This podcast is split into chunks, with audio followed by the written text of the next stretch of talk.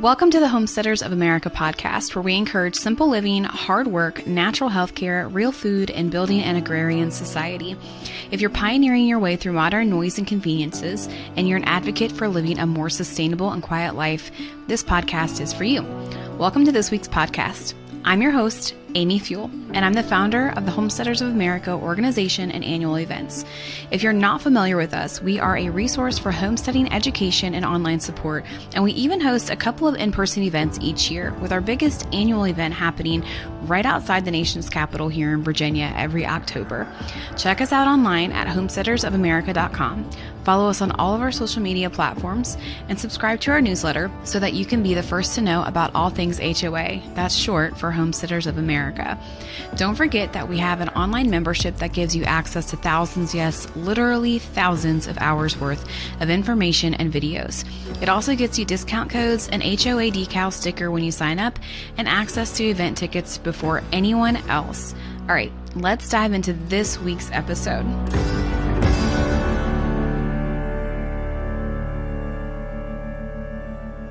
Welcome back to this week's episode of the Homesteaders of America podcast. We have a super fun guest with us this week. I want to tell you a little bit about this guest first because I'm not sure that I've had very many local people on. And I kind of love that Mike uh, Peterson from Kinloch Farm is local. I almost said Heritage Hollow Farm, and we'll get we'll get into that in a second. But Mike is a, a farmer here in Virginia. He's a husband to his beautiful wife, Molly, a dad to two rambunctious little boys, and they're just wonderful. And he's a steward of the land in some amazing ways. So, Mike, welcome to the Homesteaders of America podcast. Thank you so much, Amy. I'm glad to be on. Yeah. So why don't you tell our our listeners a little bit about you because obviously you don't necessarily have like a huge following like some of our people do on here. So you nobody knows you. So why don't you tell us a little bit about yourself? Well, maybe a good segue into that is I am an introvert, so maybe that's intentional. I don't know. that's true. um, so I've been, um, as you said, we're, we're, here local in Virginia. My wife and I have been in and out of uh, businesses. We owned our own business in Virginia for a while, where we grazed uh, multi. We had a multi-species grazing operation in Rappahannock County, and that, that's where we first came to know you and and got introduced to you. Um, seems like lifetimes ago, but I know in, in, the grand scheme of things, it wasn't all that long ago. At any rate, so owned, owned a business. Um, from there, went up to a nonprofit in New York and was the director of a livestock program up there. All of that kind of came about because I, I I got into farming through through food, which is kind of an unconventional route to get there. I had a, a, background in farming when I was younger. My grandparents owned a dairy in northern Illinois, so it's one of those things. As a kid, you're exposed to it, and it's fun, and you have 20 cousins running around. And it's like, oh, you know, this is this is fun. It's a good way to live, but it's not something as a as a career I ever thought about that I'd get into. But it wasn't until I started to cook more that I, I got more involved in farming and agriculture and food from uh, menu planning and sourcing perspective. So the more I was responsible for planning menus, the more I got to meet local producers and what they were growing and why they were growing it. And then I think with a lot of things in life that you're passionate about, it's just one of those things that snowballs and builds and continues to snowball. Um, so it had this really cool organic effect to uh, the, the, evolution of how we got back into farming.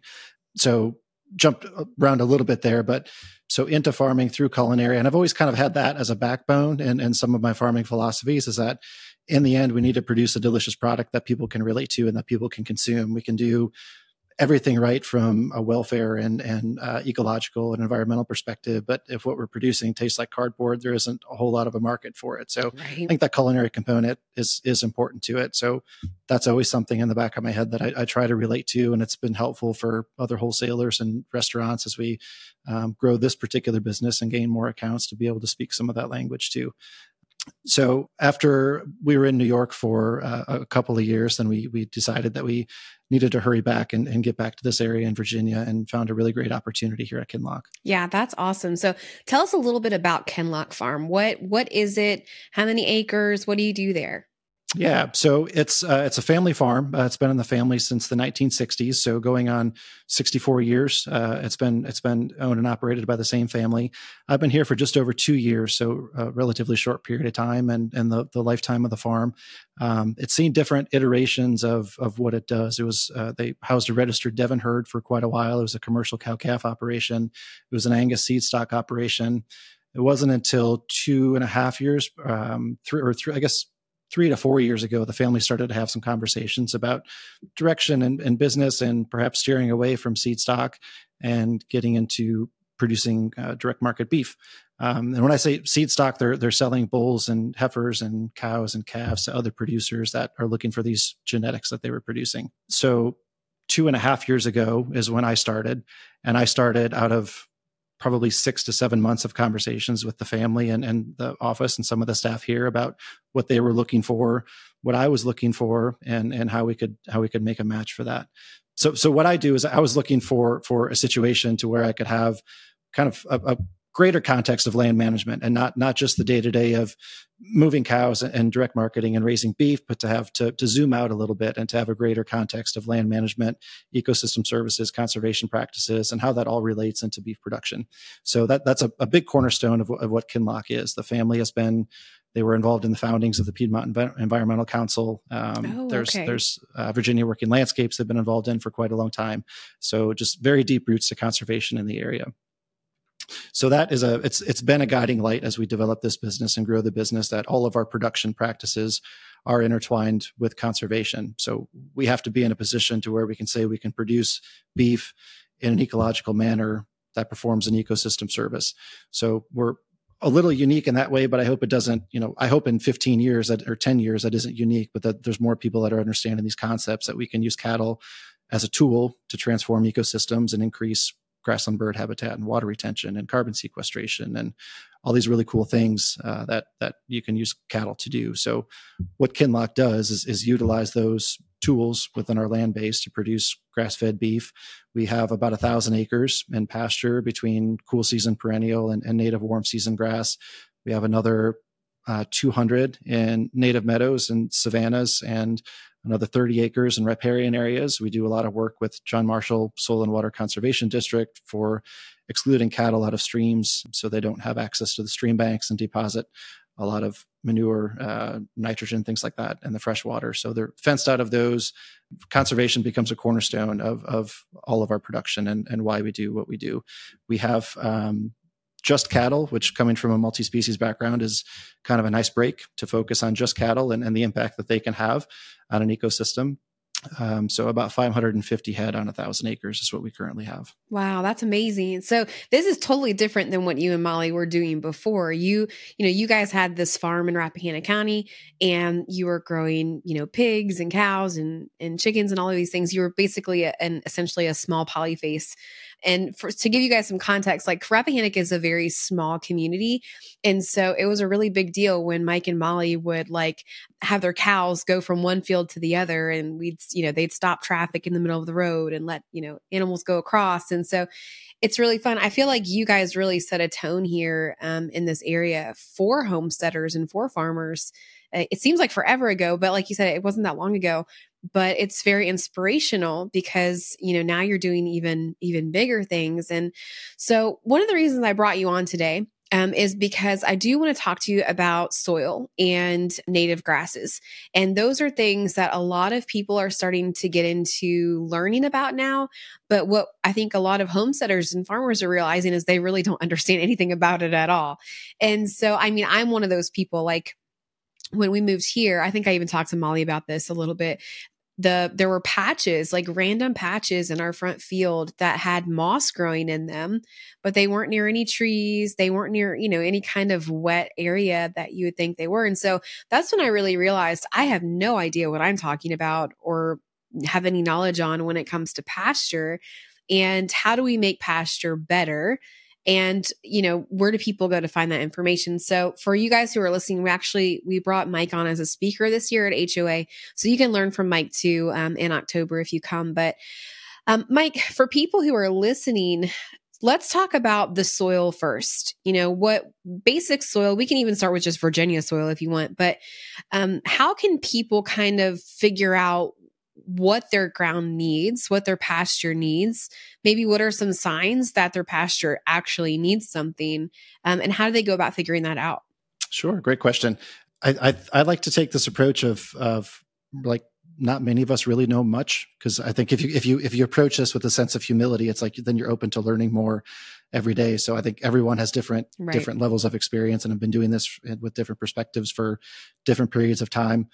But to approach it with humility, it's like I, I hope to learn something new every day, and I hope I'm humbled. And by the time you figure out you think you got something, then you're you're thrown a curveball and you learn something all over again. So I think agriculture and farming and, and cattle farming is a really great way of, of humbling you and doing that too. So for from a soil perspective, and you touched on it a little bit when you were just talking about our time in Rappahannock, but I think about soil as as it relates to to community as well, because it has to start. It's not something if you're trying to improve your soil, it's not something you can do by yourself with one specific tool. If you're trying to get entrenched into a community, it's not something you can necessarily do by yourself and expect really quick, rapid results. It's something that takes time. It's something that takes an organic kind of a, a regenerative cycle and regenerative approach to building community, building soil, and improving the quality of your soil. As, as a baseline to start, we like to use observation. So there's certain things that we can do, whether we have cattle at different densities grazing for, you know, we could do 500,000 pounds an acre and put them on a 12 hour move, or we can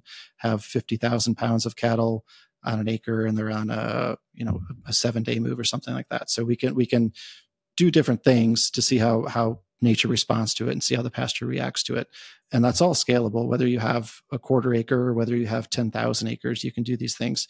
Um, I think to start off, the biggest thing for me that I'd recommend is a, is a basic soil test. And that's something that your extension agent can do. Um, we, we have CFC here, but the local co-op can also do that for you so that you have a basic reading of, of what's happening, kind of a, a chemical readout of what's happening in the soil. One step up from that would be to have more of a biological soil test done. So that tells you how things within the soil are interacting with each other and is nitrogen available or is it being locked up by by something else so there's um, Haney test is what that's called. And that's a really great tool to see how biologically active your soils are.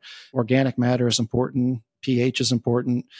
I think that the the biggest thing with this though is just to be patient because if you have we every three years we, we get soil tests done here which for us we're not making hay we're not doing crops it's just a good cycle for us to be on because we're we're not really large into amendments either so every three years we can get an update of how our soils are doing what changes we've seen after we've been doing different management strategies across the farm. So, depending on who you work with, after you get your soil test back, you can get a, a recommendation or readout back to say that this this needs 2,000 pounds of chicken litter per acre and 1,500 pounds of lime per acre or, or, whatever to, to address the pH values or nitrogen levels or, or whatever.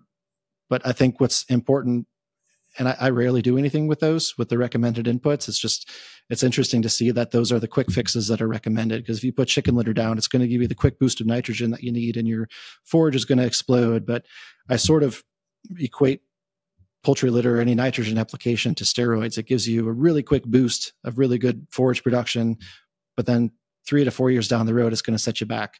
And then you're consistently on that cycle of needing to rely on those crutches to give you productivity and all of that is kind of masking you know whether mismanagement or or something else that's that's not happening within your soil. So the, the long answer to your question is soil samplers are, are, a really great place to start. And it's a good way to set the metric of how you're performing and how your pastures are performing. Forage species analysis is also a really good one as well because that tells you what what's available to your livestock as they as they graze. So what the soil tells you isn't necessarily what the animals are getting. So you can also have your forage tested to see what the nutrient readouts are in your forage. Okay, good idea. I didn't even think about that. Hey, thanks for listening. We're going to take a quick break to introduce you to one of our sponsors that has been with HOA for a few years, and that's Premier One Supplies. At Premier One, they've been providing electric fencing and electric netting, sheep and goat supplies, clippers and shears, ear tags, poultry products, and expert advice for over 40 years. Whether it's electric netting for your chickens or cattle or horses or poultry, or clippers and shears, and even poultry supplies such as fencing, feeders, waterers, egg handling supplies. hatchery items. They have it all. They are a one stop shop for all things homesteading, just like many of our sponsors. Check out Premier One Supplies at premieronesupplies.com and don't forget to check them out at the HOA event this year. So let's take our pasture, for example.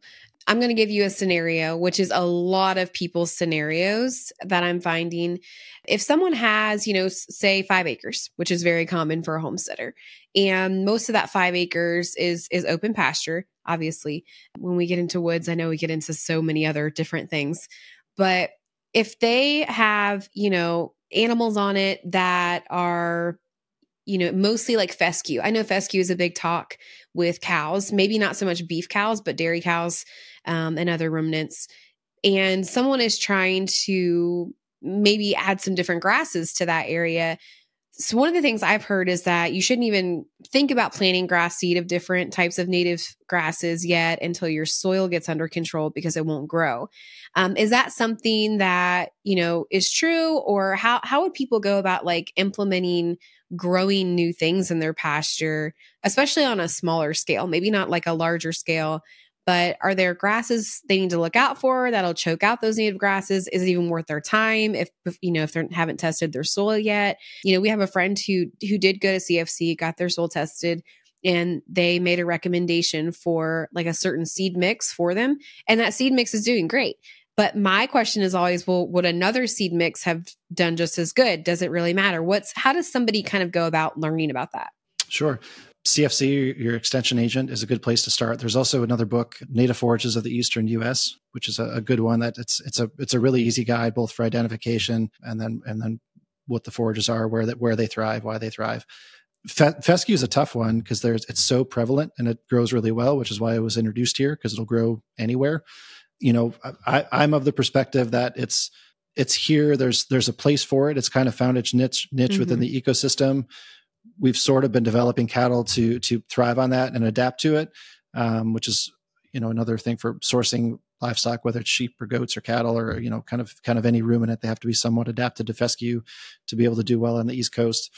I'm also a, a believer that if we allow the pasture enough time and if we can apply certain management principles to it there's also the potential for the native seed bank to be able to express itself too so some of that is involved with management. If you if you're if you're set stocked if you have animals on it all the time what's in the native seed bank or what's in the soil bank doesn't necessarily have time to grow or necessarily have time to flourish. If we can manage our our livestock no matter the class of livestock to be able to adaptively graze them through an acre or five acres or or 5000 acres it doesn't matter but to be able to follow a concept of some periodic disruption so you want to be able to sometimes disturb pastures but not in the same order or not for the same reason um, you want to allow the pasture to rest and then you want to graze it not at the same time not at the same place or not for the same reason every year. So to be a little bit periodic and creative um, within our management will really allow a lot of the native seed bank to grow and flourish. I know some people that aren't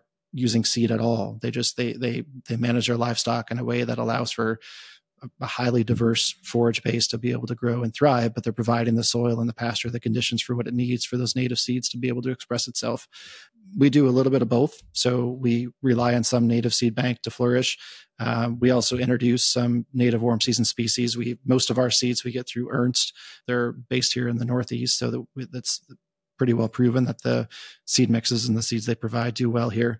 Here, we, we have about 100 acres of, of native warm seasons that we've planted, and those areas were identified for soil condition and topography and kind of where they fit within our overall system, too. So, you really, I think the, the, the king to all of this, though, is to have a highly diverse pasture mix, and you don't necessarily need to have, you know, some warm season here, some cool season there, but really uh, interspersed within itself is the way to go. Yeah, we um we actually bought some native seed mix. It's still sitting in my house. I should have planted it in the fall, but I didn't get around to it. And so we actually bought it based on Molly's recommendation, asking you through Molly um, what what to get, and we ordered from them, and they were great. They did a great job at uh, getting stuff out to us. But Good. um, you know so that brings me to the next question so you you've done this on multiple scales so why don't you tell us a little bit about what rotational grazing looks like on, you know, your 1000 acre Kinloch farm versus maybe a five acre homestead here in Virginia? I think, yeah, I think the, the great thing about it is that it's, it's applicable at, at any size. So just different logistics that we're working with and the, you know, the different kinds of materials that you need. I think some of the, the biggest considerations are fence and water. If you, and if with rotational grazing too, you you want to make sure that you have everything the animal needs within the fencing you provide. So there's no motivation for them to go out and look for something somewhere else at the neighbors or across the street or anything. So you can set it up a few different ways. And if you, you know, you, if you have a central watering system, you can do pie wedges off of that. So if you have a five acre pasture, you can do five one acre sections. Um, you could do 10 half acre sections. But if you have a perimeter fence, you can use portable polywire with a solar electric charger. Some setups you wouldn't even have to move the water tank. You can just rotate that that portable wire around the water. The biggest thing is that you are a that you're giving the animals what they need in any given day, so we're not limiting them, uh, but we can use them use them as a tool when needed um, but that we're also using that we're designing this rotational grazing system to account for seasonal fluctuations or you know different climatic conditions. They have shade that they need or they have wind breaks or shelter from snow you know what have you. But they have they have what they need inside of the acreage that you've provided them with. The biggest thing is that it's set up so they have whether it's a one day move or a three day move or whatever the duration is, it doesn't matter, but that you're also back fencing them off of the area where they grazed. Um, grass starts to grow within three to five days, depending on the species. So you really don't want to leave them in one spot for more than three days unless you're doing it for a reason, unless you want to intentionally overgraze or intentionally set fescue back to prepare for a seeding. Ideally, you're keeping them in one spot for no more than three to four days, moving them into the next section, and then letting that area rest. If you have if you do a three day move in five sections, you're you're already at if I'm doing my quick math right, 15 days of rest before you would get back to the next section. On our scale, we're looking for anywhere from 60 to 90 days of rest. We have a, a five acre paddock for 180 cow calf pairs, as an example. Um, so, but it's the same concept is that that group can be on a 24 hour move and five acres. They don't have access back to that five acres when we, when we move them again. And on a, a five acre homestead, if you're doing one acre sections, it's not huge, gigantic moves, you know, a, a long distance. You're taking up the polywire a little bit, putting them in, in the next section, putting the back fence up behind them, and then they have a brand new section. So mm-hmm. we found that serves a whole lot of benefits from nutrition and pasture health, but also for animal health and well-being. Though they're not, they don't have access back to their manure and urine and other things that they've deposited for the 24 hours. It helps with fly control and parasite resistance, and there, there's a whole host of benefits that it has aside from just pasture health. Yeah. So, do you? I know one of the things that a lot of people are researching right now is having multiple species in a section of rotational grazing at one time. So, like sheep and cows is a common one. Um, can you talk a little bit about that? Is that something that you guys do? And whether you do or not, what are the benefits of multi multi species grazing together? I'm a big fan of that. And if you if you think about the historical context of that, there were always large ruminants or herbivores that would come through the Great Plains first. We've heard we've heard stories of bison roaming the Great Plains, and then it was followed by smaller species and smaller species, and then birds and poultry and other things would come in behind them, which is similar to you, you brought up polyface earlier, but a farm like that with a multi-species operation can have larger animals with with poultry followed behind them as you know coming through last for nitrogen and then they scratch the through the manure and spread out the manure and things like that too. I'm I'm a big fan of of multi-species and I've done um, I've been at farms that have we've grazed sheep and cattle together. I've done together. I've done leader follower to where the cows go first and then the sheep come in behind them. In the end, I, I was I was a big fan of of them grazing together. That one of the consideration was uh, mineral access because usually cattle mineral is higher in copper and sheep don't have as high of a tolerance to copper as cattle do. I hadn't found an issue with that. This is not veterinary advice, but we the the free choice salt and mineral that we use didn't have the high copper levels that are, are toxic to sheep. So I, I never had an issue with that. And, and sheep are very trainable to polywire as well. I've, I've been in systems where you can use two strands of polywire. I've been in systems where they have to use netting. Um, and netting is kind of a pain in the butt to to use on, on, any kind of a scale. I think we're all probably somewhat familiar with that, but mm-hmm. where I can avoid netting, I will. Yeah, same. So, yeah, training training sheep to polywire was big. You know, when they're uh, when cattle and sheep are together, if you're grazing them together, with rotational grazing, I mentioned the benefits for parasite resistance and and things like that too. They're they're really good dead end hosts for parasites. So the pH levels in each of the uh, sheep's rumen and in a cow's rumen is different. So they're dead end parasite hosts for each other. There's more of, a, of, an effect on that if you're doing a leader follower. So cattle go first, um, then the sheep would come in behind them, essentially consume the, the larvae the parasites that the cows have deposited, dead ending them in the sheep's gut, vice versa for the for the cow and the sheep.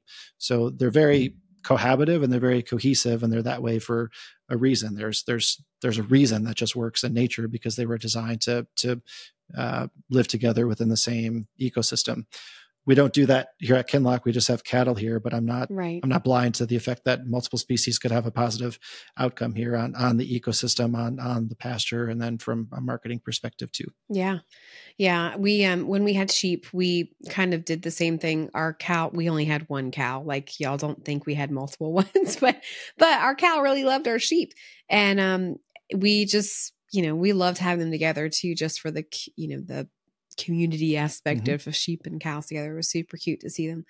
But and a, couple more benefits too while i'm thinking of it we had um, labor is another big one you know labor is a big one for any rotational grazing system is you have to be it has to be efficient it has to be easy and i think easily translatable so whether it's mm-hmm. i'm asking an intern to go out to do it or seven year old son. it has to be something simple that that someone can do. So it's a system that's easily designed that can save time and is easily translated.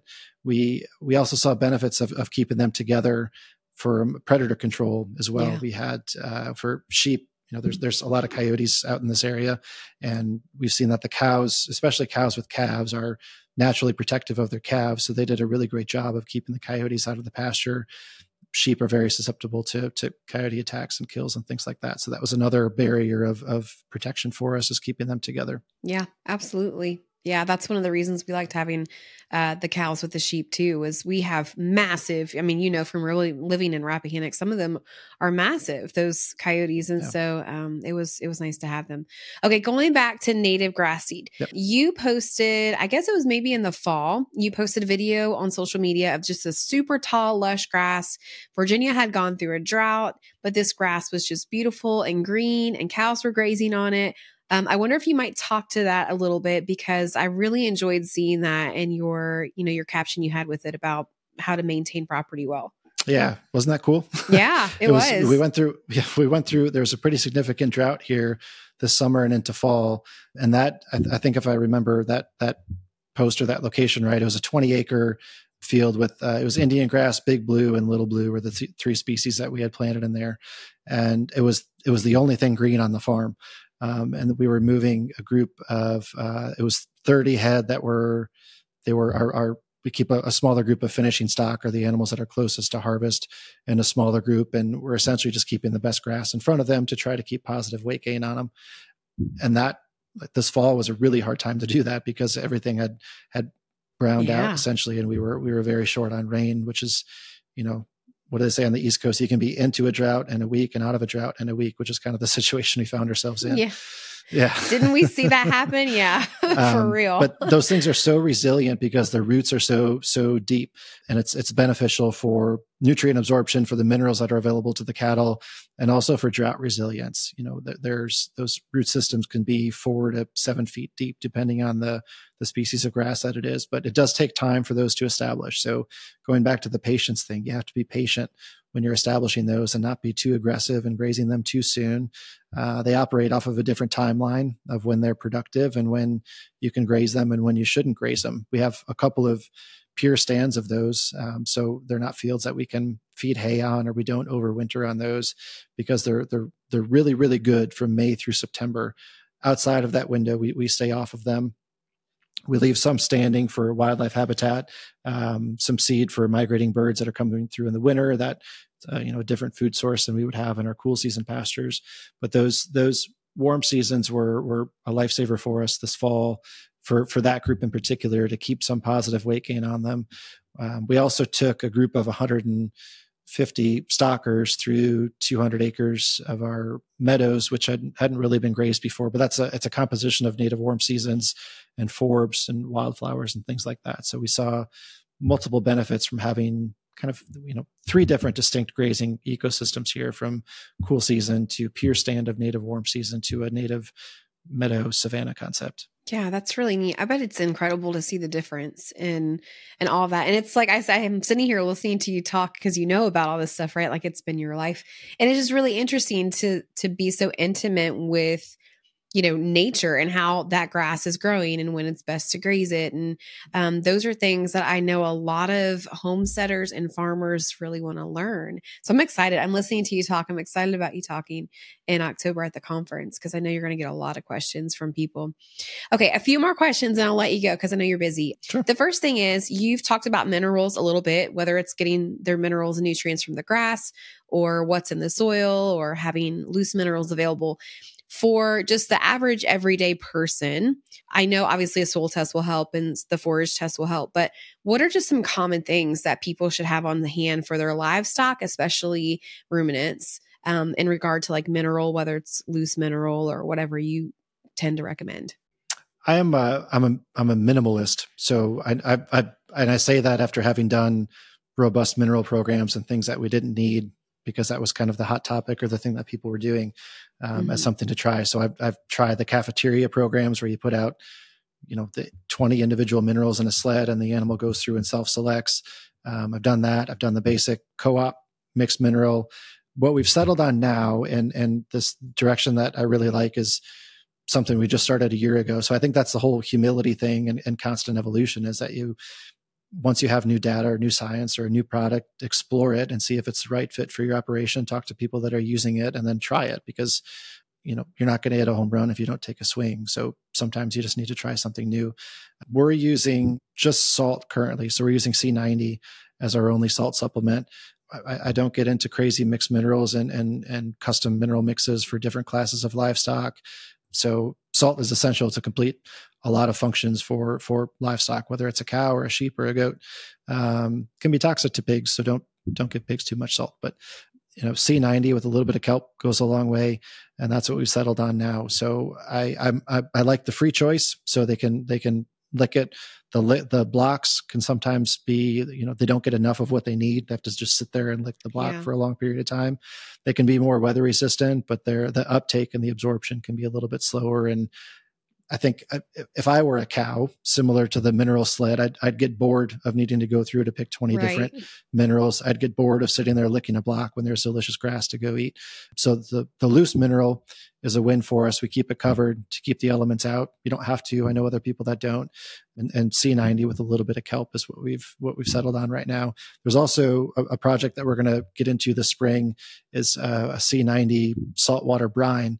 So that's essentially just putting Sea-90 into a, a Rubbermaid stock trough, and it's essentially it's it's a saltwater brine. So the the mineral uptake of that brine is supposed to be greater than it is if they were just to ingest the salt yeah. on their own. So uh, another project we're going to try this spring. So that's um that's the Baja salt, right? It's CSEA 90. Is that what it is? Similar. Yep. Yeah. Yep. Okay. Yep. All right. So we um so one of the things that I would they y'all they're not even a sponsor or anything, but I do want to talk about that for just a second because they came to conference last year and they've sponsored a couple of our conferences. Um I don't even know if I don't know if they're sponsored yet this year or not, but we brought home a lot of that salt. And the one thing that I noticed, not all salt is made the same at all.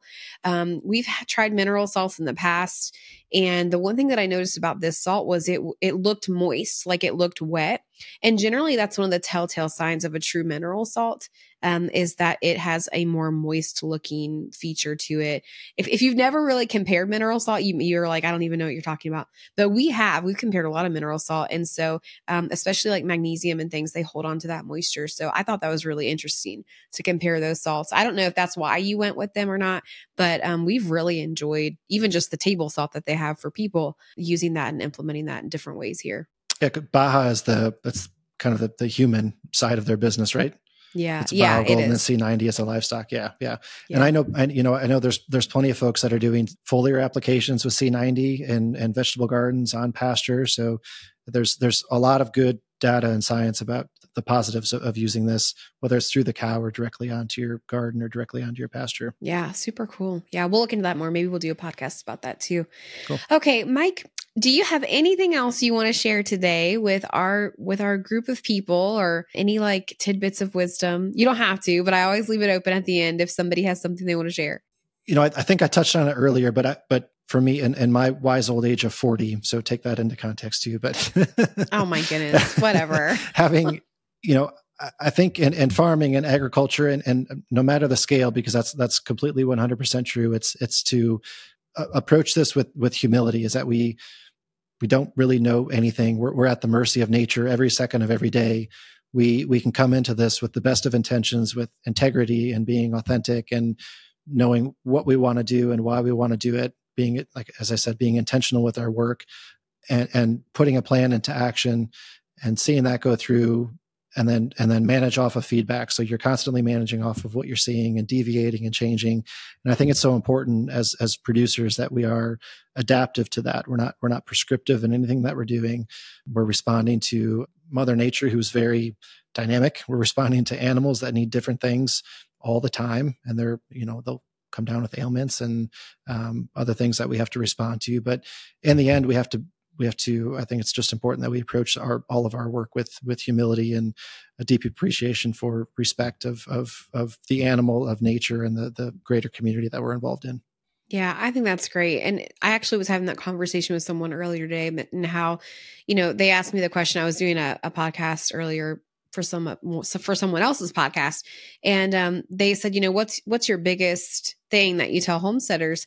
And i said that the biggest thing is you know just to remember you're going to fail. It doesn't matter if you've been doing this for one year or 30 years or you know you're always learning something new and something's always changing or the animal is different than the animal you had before and and so it, it is a really great way to keep us humble and keep us learning and and just kind of remembering remembering our place right? So and if, if, you're not failing, you're not trying. So exactly, yeah, you've got to, you've got to, you've got to try, and you have to be okay with failing because that's just an opportunity to learn. Yeah, absolutely. All right. Well, thank you for joining us on this week's episode of the Homesteaders of America podcast, Mike. We really appreciate it. Thanks, Amy.